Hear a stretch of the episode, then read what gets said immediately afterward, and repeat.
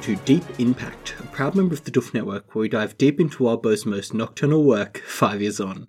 Coming up next is Elliot Diebold. And that was Reuben Morehouse. Hey, that's me. And uh, this chapter begins uh, with Evan getting Wait, suitably. hold on. ex- Hold Hmm? on. Before we before we talk about Oh, the um yes. chapter, uh we we have a big very exciting I, I think I speak for both of us when Yeah. I say we're very excited to I'm so excited. this. Yeah. Um and uh, but we'll be making that announcement tomorrow. Uh so keep your eye on the you the Doof YouTube channel. Yeah. Um uh, we'll probably post it in the podcast feed as well, but for the full experience, you're going to want to uh be on YouTube. Yeah, and Uh, look, we'll so- discuss it in our next episode a little bit as well, probably. Yes. But still, go check out the YouTube channel tomorrow and you'll see a very exciting announcement. Yeah, so probably about 24 hours after this episode airs, uh, head on over to the YouTube channel and uh, check it out. Now, can we talk Uh, about the dragon, Elliot? Very well. All right, all right. So this chapter begins, as it should, with Evan, as we all do, getting excited that there's a flying fire creature that definitely exists in this universe. So there's hope for him yet, but it's a dragon, so it's a mixed bag. I, I do quite like how Evan is used as the voice of the reader here because I'm assuming most people w- were at this point thinking, cool, dragon? Like, fuck yeah. Yeah, Uh, and especially because you know Pact's going to put its own sort of spin on a dragon, so I think everyone was pretty excited to see what this would be. So I like how Evan's just sort of used to capture that. yeah. This is something I really love about uh, the first little bit of this chapter is they're all kind of struggling. Tiff is struggling specifically to explain why a dragon is so much worse than what people would think of when they think of a dragon. and and basically what she really wants to say is no this is Pact it's gonna be worse but she obviously can't say that because she's not fucking deadpool or whatever um but I, I absolutely love the way that she just struggles to convey like no no no we're in a world where everything's worse than you might think it is Um, yeah, and I mean, especially because Evan is just sort of doing the old, uh, oh, it's just like in the video games I used to play, uh, bit, which he's done to Rose as well, I think. Yeah. Um, you know, Evan's kind of whole thing is not letting things go, so of course he's he's back on this bandwagon, and um, yeah, I wait, the, I I do like how later on we learn there's this sort of sense of, oh no, there's so much more variety and stuff to dragons but it's very hard to convey that in this situation because this is literally just a giant fire breathing tank. Like it's the Yeah. it's the quintessential dragon Yeah. uh, from from like Western mythology. And uh like so it's extra hard to explain this like no no no this isn't like what all dragons are like but yes this one is yeah it's a bit of a nightmare situation for her to explain um Hmm. And uh, I mean, I think we're going to hit this beat a fair amount throughout this chapter, but the dragon is very. There's a lot of interesting stuff done to take this concept of you know a D and D dragon and turn it into this kind of horrifying animalistic thing. Um, it, this one does Yeah. feel very like kind of primal as opposed to a more like Smaug kind of Machiavellian dragon that you might see in a D and D game or in The Hobbit or whatever. Yeah, like I I use the word machines here a lot in the notes. Like it just feels like a a, a war machine. Yeah, Um, and uh, what the closest thing I can think of to the fight scene that we see here in this chapter, because this is mostly a, a fighting scene chapter, uh, it can is you the even call against. it a fight? I don't know. Well, yeah, that's fair. It's a Uh, running away from things chapter. yeah, um, yeah, w- exactly. Like the closest thing I can think of is sort of when Blake went up against Hilda, but that was a lot less one-sided and uh, damaging than this. Like, um, you know, even fighting big, unimaginable things like Ur, there was this sense of there were safe zones that you could hide out with. Yeah. hide, hide out, and same with the um the hyena. This is just a giant machine that can kill them in the open, can kill them in enclosed spaces. It's relentless. It, it's there's no weak points, and it's just all they can do is book it. Like that, it, they really feel so outmatched here in a way that like in a story where they've never felt like they've been in a particularly strong position, they feel particularly outmatched against this this adversary. Yeah, I mean, I would compare this to Hilda is a good comparison.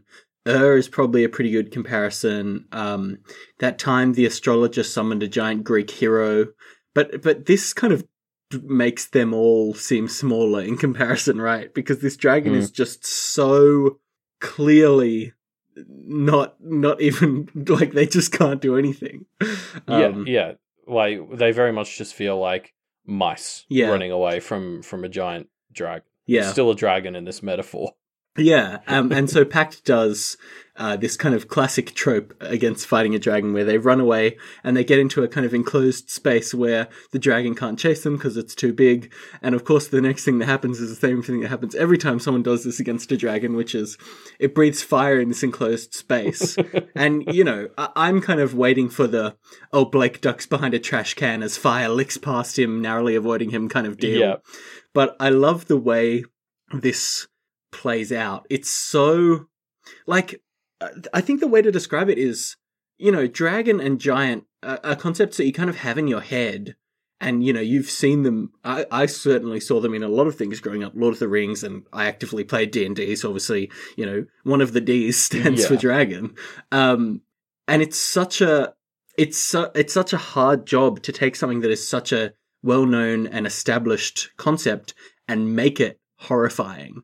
But goddamn, this chapter does it. Like, this dragon basically Yeah. spews napalm at them, and we really see the visceral, horrifying effects of this. Um, the trash can lid that Blake hides behind gets melted onto his body, and it's kind of like, oh yeah, fuck. um, yeah, like there's there's something just extra terrifying and visceral about the way it's like just flammable liquid coming out of the dragon's Yeah. mouth. Like it's not it's not a gas or something that it's igniting like I've seen in the past. It just kind of feels like this dragon is almost leaking liquid flame from its mouth and it's just such terrifying imagery. And I think that that's really what sells this first part. Like I love how the the incoming fire breath is delivered in in the text. It's not just like you know, oh, there's a fireball coming. It's like Blake is like, oh, cool, we're safe in the alley. Yeah. then it's just like there was an orange glow coming from from the entrance to the alley, and you're like, oh, Yeah, and. Blake's like, oh fuck. yeah.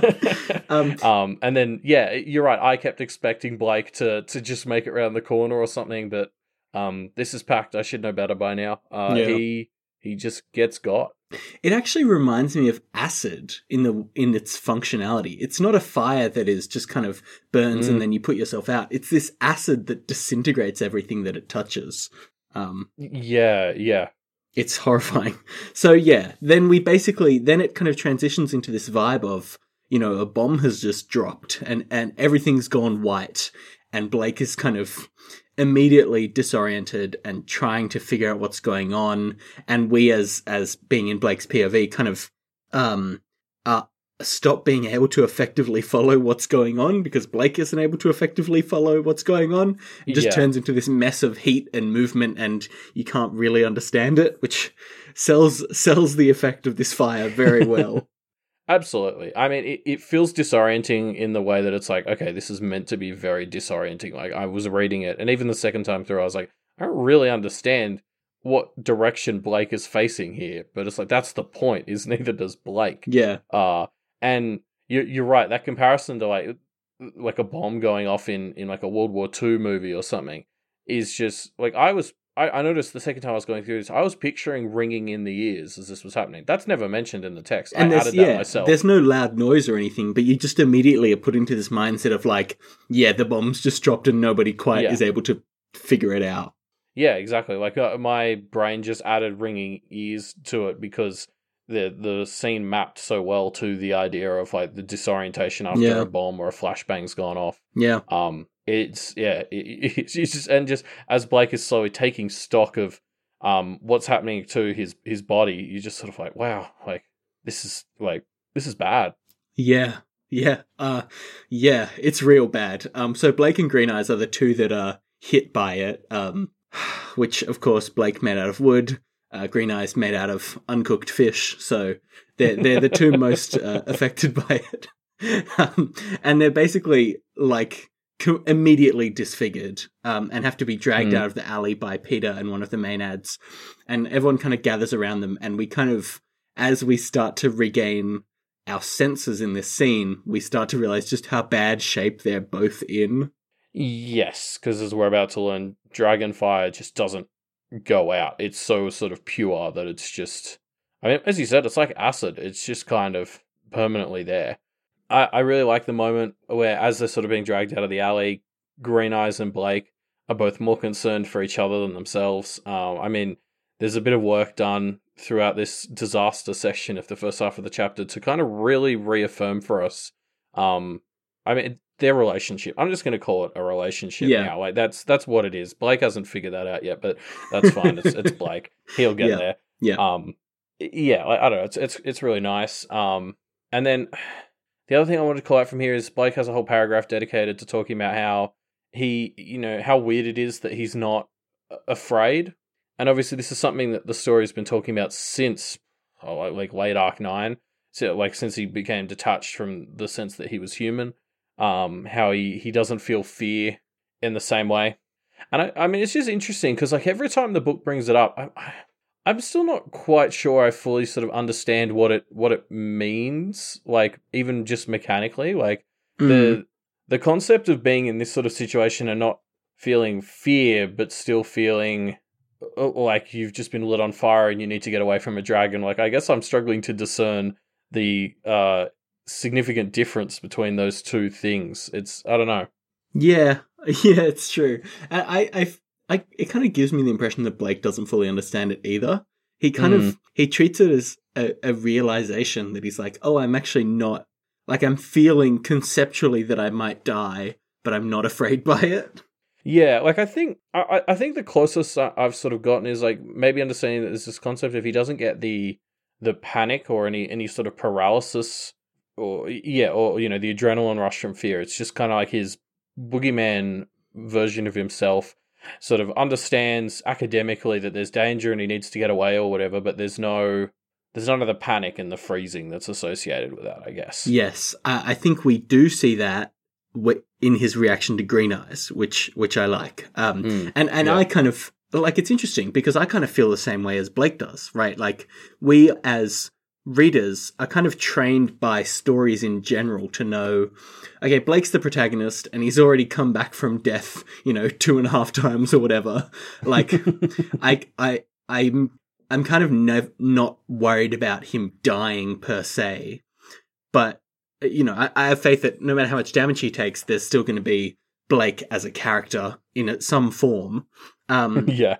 but but seeing Green Eyes in pain is like, oh fuck, like this is now real stakes. It's interesting. That's how Blake must feel, and that's kind of how I conceptualize his feelings is by relating it to what we as the as the audience feel for him. Um, yeah, Y- y- yeah, you're right. Because I kind of felt the same. I was like, okay, so I know Blake's like gonna come out of this in some shape or form. Yeah, and oh boy, does he! Yeah. Uh, you know, I obviously worry about what the cost is going to, to be, and and you know, here there's a there's a fairly high one. Um, but you're right. The fact that Green Eyes is in trouble, especially as we've just sort of said, is it's really starting to feel like they're in a bit of a relationship now. I'm sort of like, oh no, Wildbow's going to take it away. yeah, Um, and yeah, so you're you're right. That was sort of much more like where my worry was. Whereas with, with Blake, it's just sort of a general like, oh god, what is this going to cost now? yeah, definitely. Um, uh, so, so basically, this fire is just going to keep burning, and so the only real way to deal with a part of you that's on fire is amputation. Uh, so Tiffany puts her shovel to Blake's arm joint and stomps down on it to sever his arm.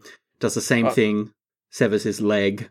So I think it's actually the maenad who does. Oh, sorry. Yes, fair enough. Just because she she makes a comment later about how she got her pound of flesh, and as she said that, I was thinking, well, in a in a manner of speaking, I'm not sure if there's a whole pound of flesh left in Blake at the moment.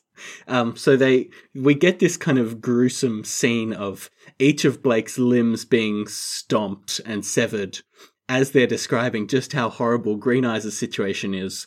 And then they turn the shovel to Green Eyes' face and we get this stomping and it's horrifying. Yeah, basically, there's this awful little fake out where Wildbow, with with great malice of forethought, uh, tricks us into thinking that they've killed her. yeah.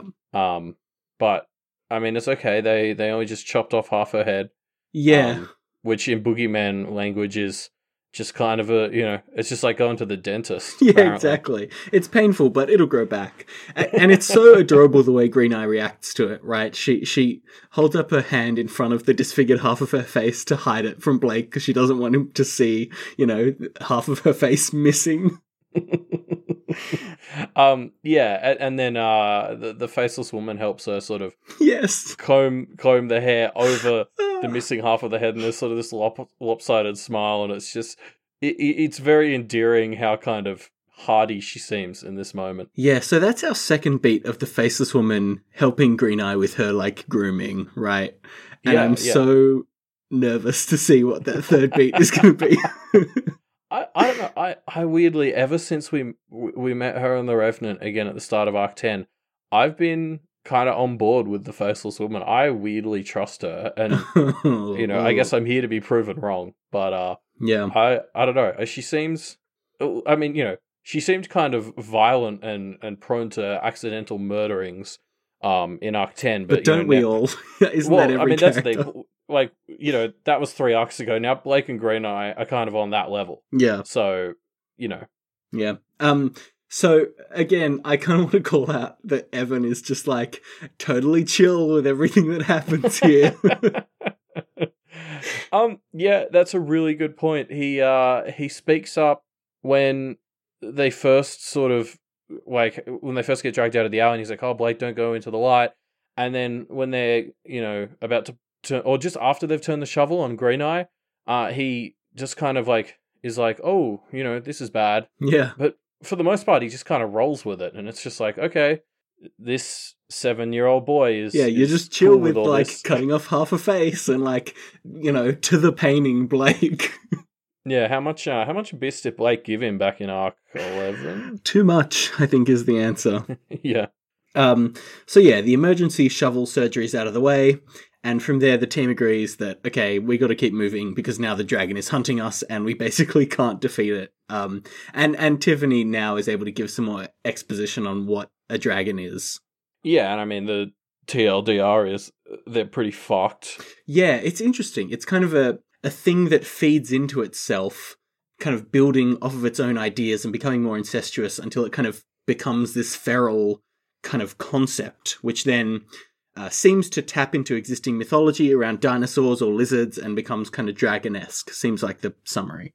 Yeah, well, I, I like this explanation that the reason they're kind of big and and lizardy is basically because the imagery is coming from the memory of the dinosaurs, which is obviously like that's a long time ago, and I think that's a great way to link, like you know, like there's obviously the real world comparison between um dragons and, and dinosaurs, and in fact, Yeah. think like, there's lots of theories on that's where the myths come from.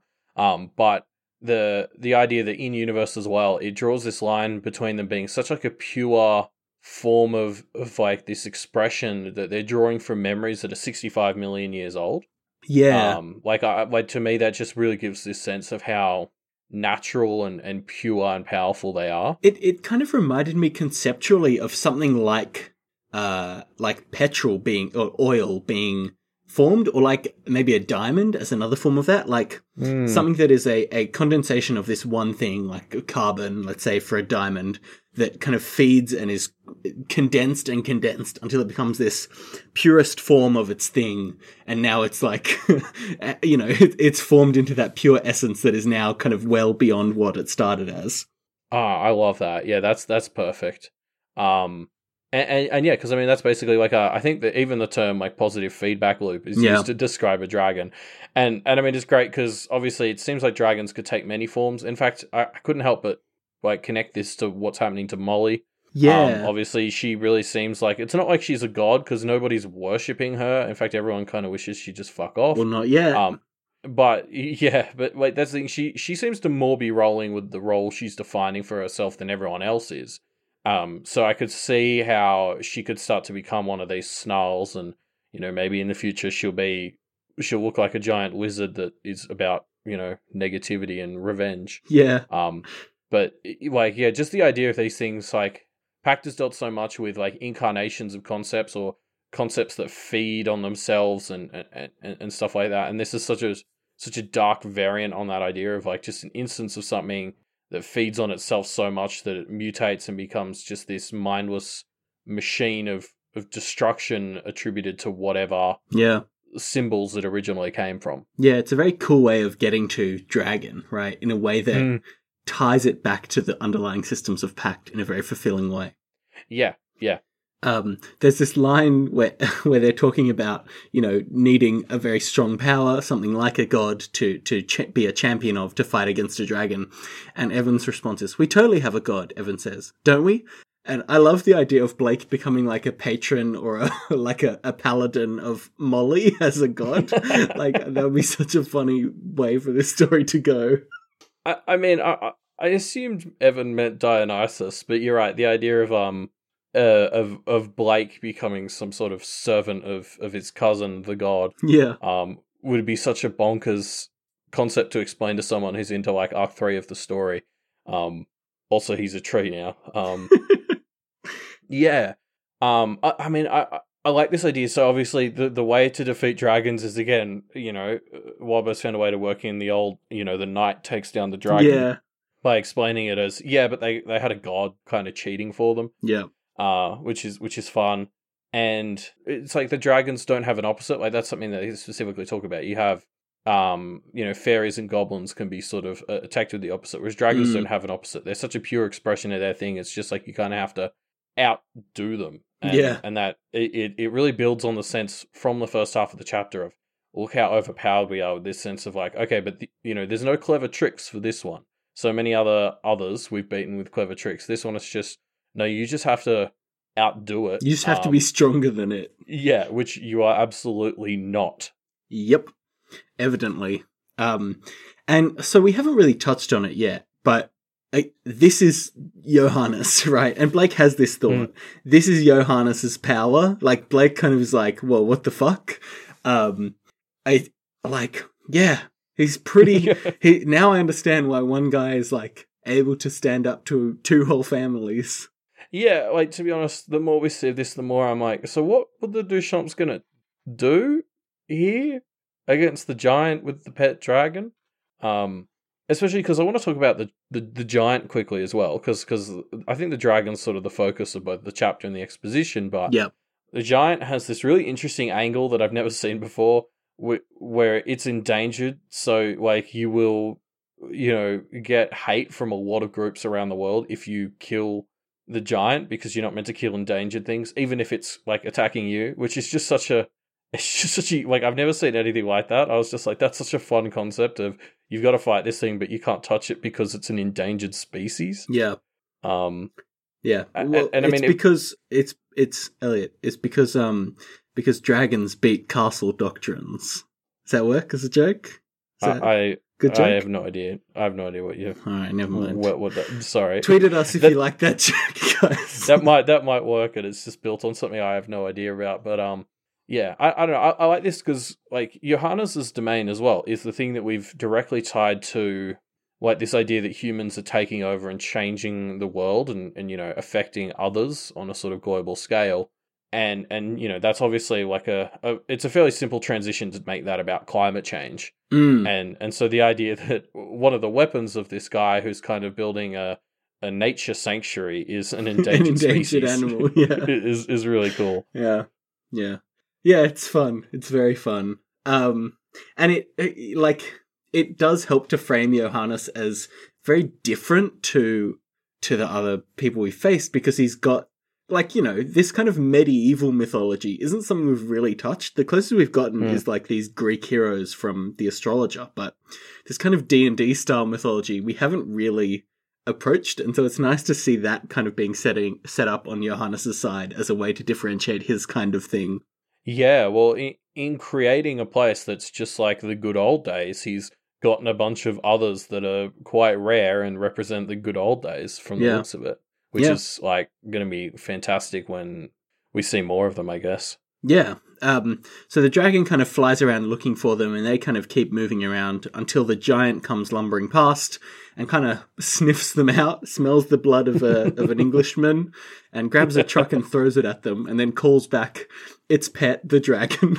I, I, I love how you kind of assume the giant is going to be like lumbering and, and a bit dim witted. yeah, And It, it comes Peter- up. It, it comes up very quietly, and you're sort of like, "Oh shit! Okay, so I had this thing pegged completely wrong." Yeah, which perfectly sets us up for about four lines later when you come to the realization it fully knows where they are and like i just like how you sort of hit with this one-two punch of everything you assumed about the giant is just completely wrong. Yeah, because it says like Thur or something in some, you know, giant language.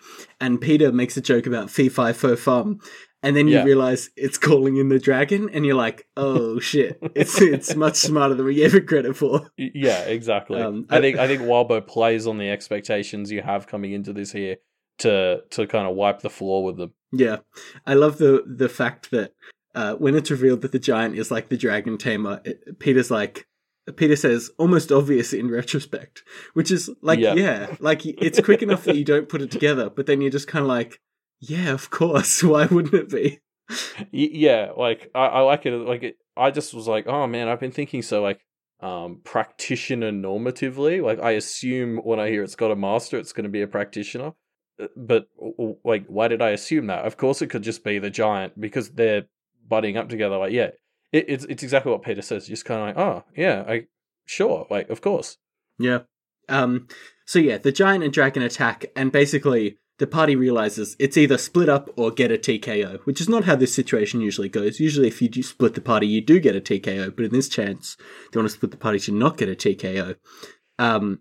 Well, I think to be fair, like a good a good dungeon master would stop this situation happening to a party where they're so incredibly outmatched. Yeah, this is like a, a giant and a dragon up against a party of what level threes and a few level twos. Oh, if that, yeah. Um, it, what is is Blake a druid? I guess Blake is a druid, right? He's mastering spirits. He feels like a, a like a level two or three druid.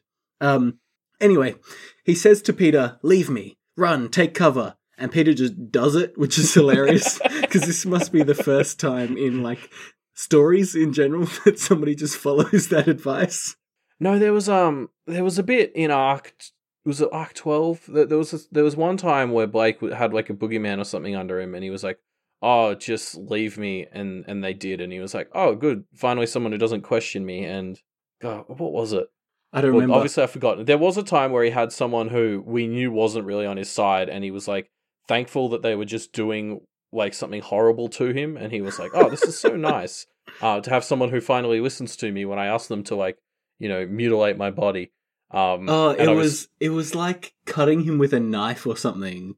yeah. Oh no, it was um, it was Padraic, uh, back in Arc Seven, um, when with when he was taking the place of Maggie.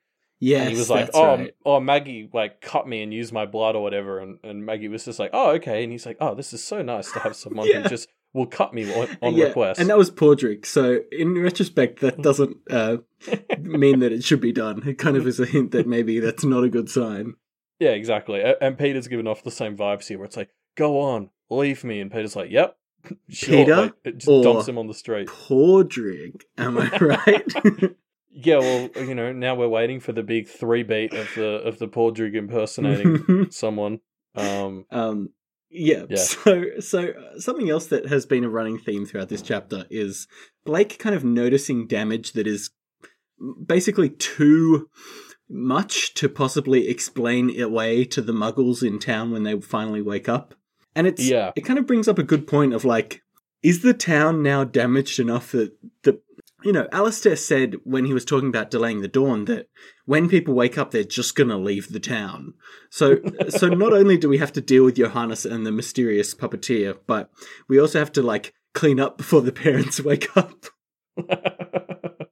um, it, yeah, I mean, it's something he wasn't really thinking about until Alistair gave us that speech uh, last chapter.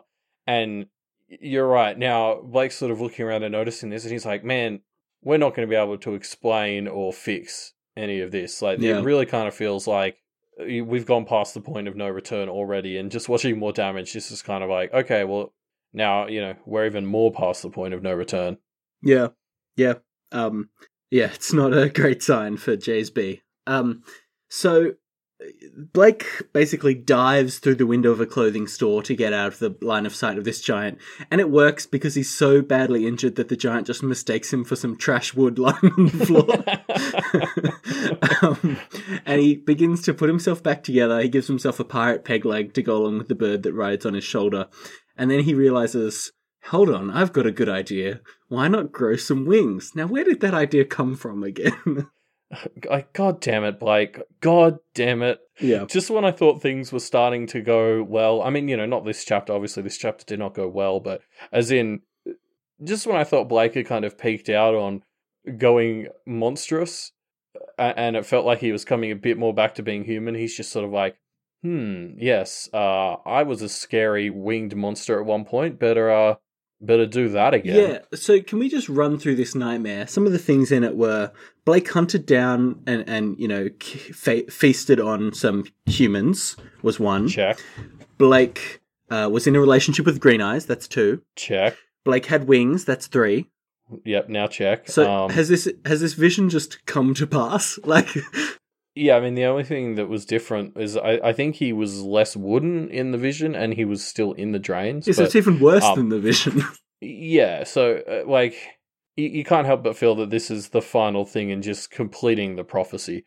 Um, because yeah, like I, and, and I mean that's the thing is back when this vision happened in oh god, like I want to say nine point six. Mm. Um, it it was so unimaginably horrible to think that he would end up as this monster that we saw in the vision, and it's only now that he's putting on the wings that I've realized that we're at the point where I was just kind of like, oh no, not this last tiny scrap. Don't do don't do this last. bit." yeah. Uh, like it, it's really been such a such a downward spiral. Uh, he's gone down the, the past few arcs. Yeah. Um, and we'll see how far that spiral can go, I suppose.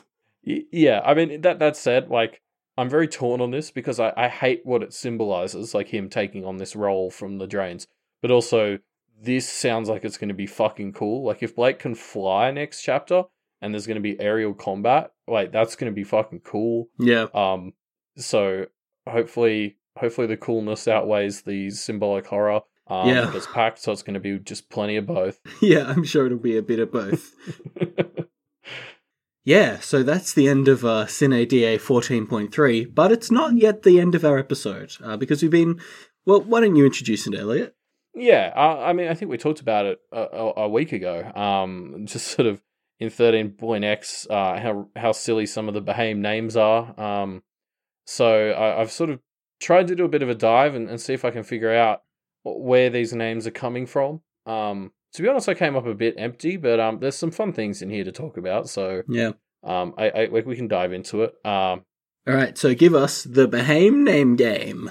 Yeah. Uh, so first off the rack, it's Laird, um, which is Scottish, and that's a bit of a theme. About eighty percent of these names are Scottish, Mm. um, and it means Lord of the Land. Like it's it's basically a title. Like um, uh, the the definition compares it to being a baron. Mm. Um, so it's it, it's more common as a surname, which again is just a trend for old names, really. Mm. Uh, but yeah, basically, it's you know, I, I think it's appropriate that the guy who was in charge of the family when we met him, his name literally just sort of translates to like a, a someone who owns land. I like that. Um, uh, then we have Eamon, who's the only Irish name that I noticed. Um, and, and it just means wealthy protector, uh, Mm. which again seems very fitting for kind of the role he uh he had, uh, more so than than Laird. Um, since he was just kind of the protector of the wealth and couldn't use it. Mm. Um, and it's a and so apparently Eamon is actually like the Irish version of Edmund, which is obviously like a very old uh, British name. Like there's lots of lords and stuff with that name, and um, like the antagonist in King Lear. There's lots of Shakespeare coming up in this segment, so Mm. You know th- th- that sense of the Behaims picking a bunch of really old names. Like I think the trend I've noticed is they take an old um, British sort of name that appears in the names of lots of kings or popes or or um like sort of famous old characters and they just kind of twist it a little bit to to make like basically to pick out an even older seeming archaic version of it Mm. like you know as if edmund isn't already kind of the archaic version of edward they go another step and they make it Eamon. Right. Um, same with like Alistair is is sort of the you know the older form of Alistair or uh, Alexander as well. And so obviously you know you've got Alexander the Great, and, and there's lots of famous Alexanders who were rulers. Um, I, I think Alexander the Great seems like a very appropriate connotation for Alistair, considering his whole chosen one yeah. conqueror vibe.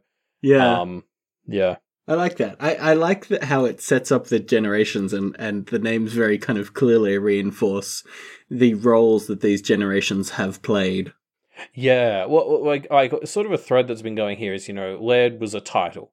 Eamon was like, you know, he's the wealthy protector. Uh, Alistair actually sort of translates to like defender of men type thing. Mm. Um, and and then next up we sort of have Ainsley, uh, and Ainsley's name it just kind of translates to one's own meadow, which um you know for the girl who keeps getting compared to cows, um seems seems kind of morbidly Harsh. fitting. Harsh. Um, like it, it, for me, it really reinforces this idea of all the leaders of this family have kind of powerful leadership names, and then Ainsley is just, uh, you know, she's a meadow. Um, she is the land. You know, if if if Laird is the lord of the land, she is the land. yeah, she's just the.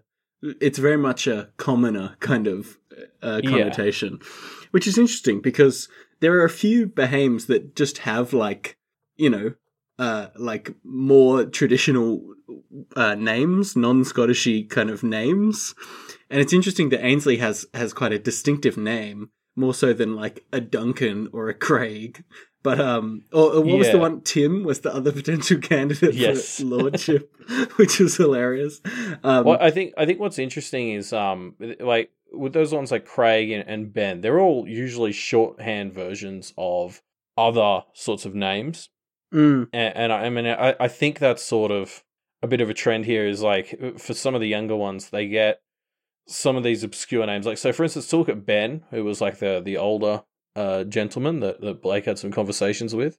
Um, you know, like Ben could mean it could could be short for Benjamin, uh, which is sort of the more common modern one, or it could be short for Benedict, uh, which is you know this very old, very papal sort of name. mm, Now, uh, like I would lean in that direction, assuming that they've picked the more obscure thing. And so it's like you know, for some of these Behaims, you get a fucking weird name and you just shorten it to something somewhat normal. yeah, Like you, uh, yeah, and like you know, I think some of them, yeah, I think what they've done is just taken their weird ass names and tried to turn it into something that's passable at school. Yeah, but I, I see. I like that as a like. It's a it's such a great shorthand for summing up some a very basic character trait, which is they don't want to rock the boat. They want to be able to blend in, right? Hmm, Whereas you have Alistair and even Ainsley, who are kind of like, no, fuck you, I'm a Behaim and I'm going to be in your face with it. like, I kind of like that Yep. as a as a a neat shorthand way of saying, yes, we are here for our for our for our you know for our culture and for our family, but we're also not just going to play by the rules. Yeah, yeah. Um, so I, I, some other ones I want to pull out, like just quickly, Duncan. It, it sort of means dark warrior, um, which Come on, Duncan, yeah, that's try you know, again. close, close, closer to the donuts, uh, in, in my point of view. Uh, but um, you know, again, another Shakespearean king, uh, I think from Macbeth.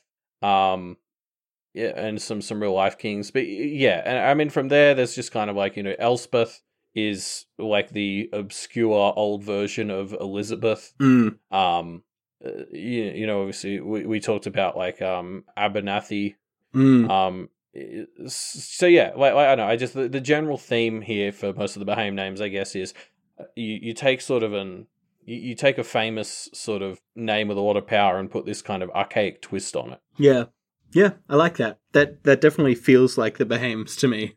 Yeah, yeah, Um, cool. Thanks for some Behaim name game. Uh, and I, I guess that brings us to the end of Sine Die uh, 14.3.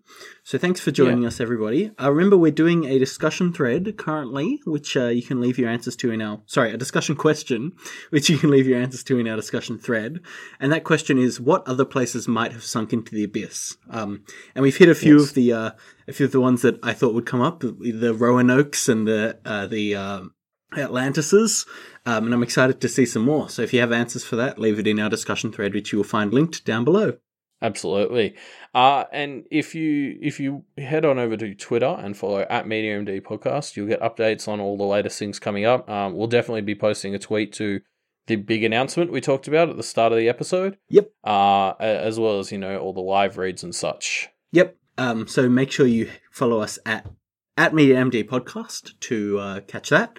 Um, you can also catch all the news on the Doof Media website, uh, doofmedia.com, um, which is not just a place to see cool announcements, which you may do sometimes, but also a place to catch all the other great podcasts on the Doof Media Network. Um, uh, the episode, the final, it's the final one, right? The final M. Night Shyamalan Deconstructing Directors episode of the Doofcast is uh, about to come out.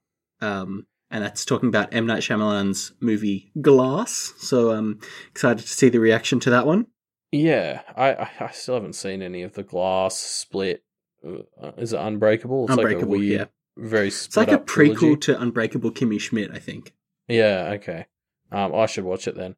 Um, yeah, so so you know, uh, I'm I'm excited to sort of see the, the final thoughts on on Shyamalan as they as they hit the end of his cinematic journey. Well, the current. Yes. you know, he well, there's stopped. there's more. um, he's got a show, a TV show on on the Apple TV thing. I forgot what it's called. I was in the ads for it. it Actually, looks pretty good. Elliot, now I have a question for you. Who do you think would win in a fight between Unbreakable Bruce Willis and Unbreakable Kimmy Schmidt? Well, obviously, having not seen uh, Unbreakable Bruce Willis, but having seen the Die Hard films, Yeah. I'd have to go with Kimmy Schmidt. Yeah, no, She I think so too. She just destroy him with his with her. Sorry, she destroy him with her positive attitude. and she she she can kind of like I don't want to turn this into a thread on you know uh, r slash who would win or whatever, but I think it's a Um, bit late for that. or r slash respect threads or whatever. But I do think Kimmy Schmidt like there are times in the show when she just kind of hulks out. Uh, at- at one point, literally, and um, and I just I just have a good feeling that she'd be able to take down Mister Unbreakable, or whatever the fuck his name is. Oh, maybe we'll see. Maybe that's maybe that's what Shamon has cooking up right now. Yeah, yeah, that's the Um, next movie. so um, if, if you want more discussion like this, um, and if you don't, I don't blame you. Uh, but there's this sort of discussion. There's also good discussion over at uh, the the Doof Discord, which you can access via patreon.com forward slash Doof Media. Um, that's one of the many, many perks that you can get if you back the Doof Media Network at various levels. So head on over to the Patreon to check that out. And while you're on Patreon, why don't you check out the Patreon for uh, um, who is the author that, if you didn't know, wrote Pact, as well as a bunch of other great stuff. Um, and he's only able to do that full time because of his patrons who support him to do it. Uh, so go be one of them. Uh, and so apart from that, we'll see everyone on Monday, the 9th of December for Sine Die 14.4. We will see you then.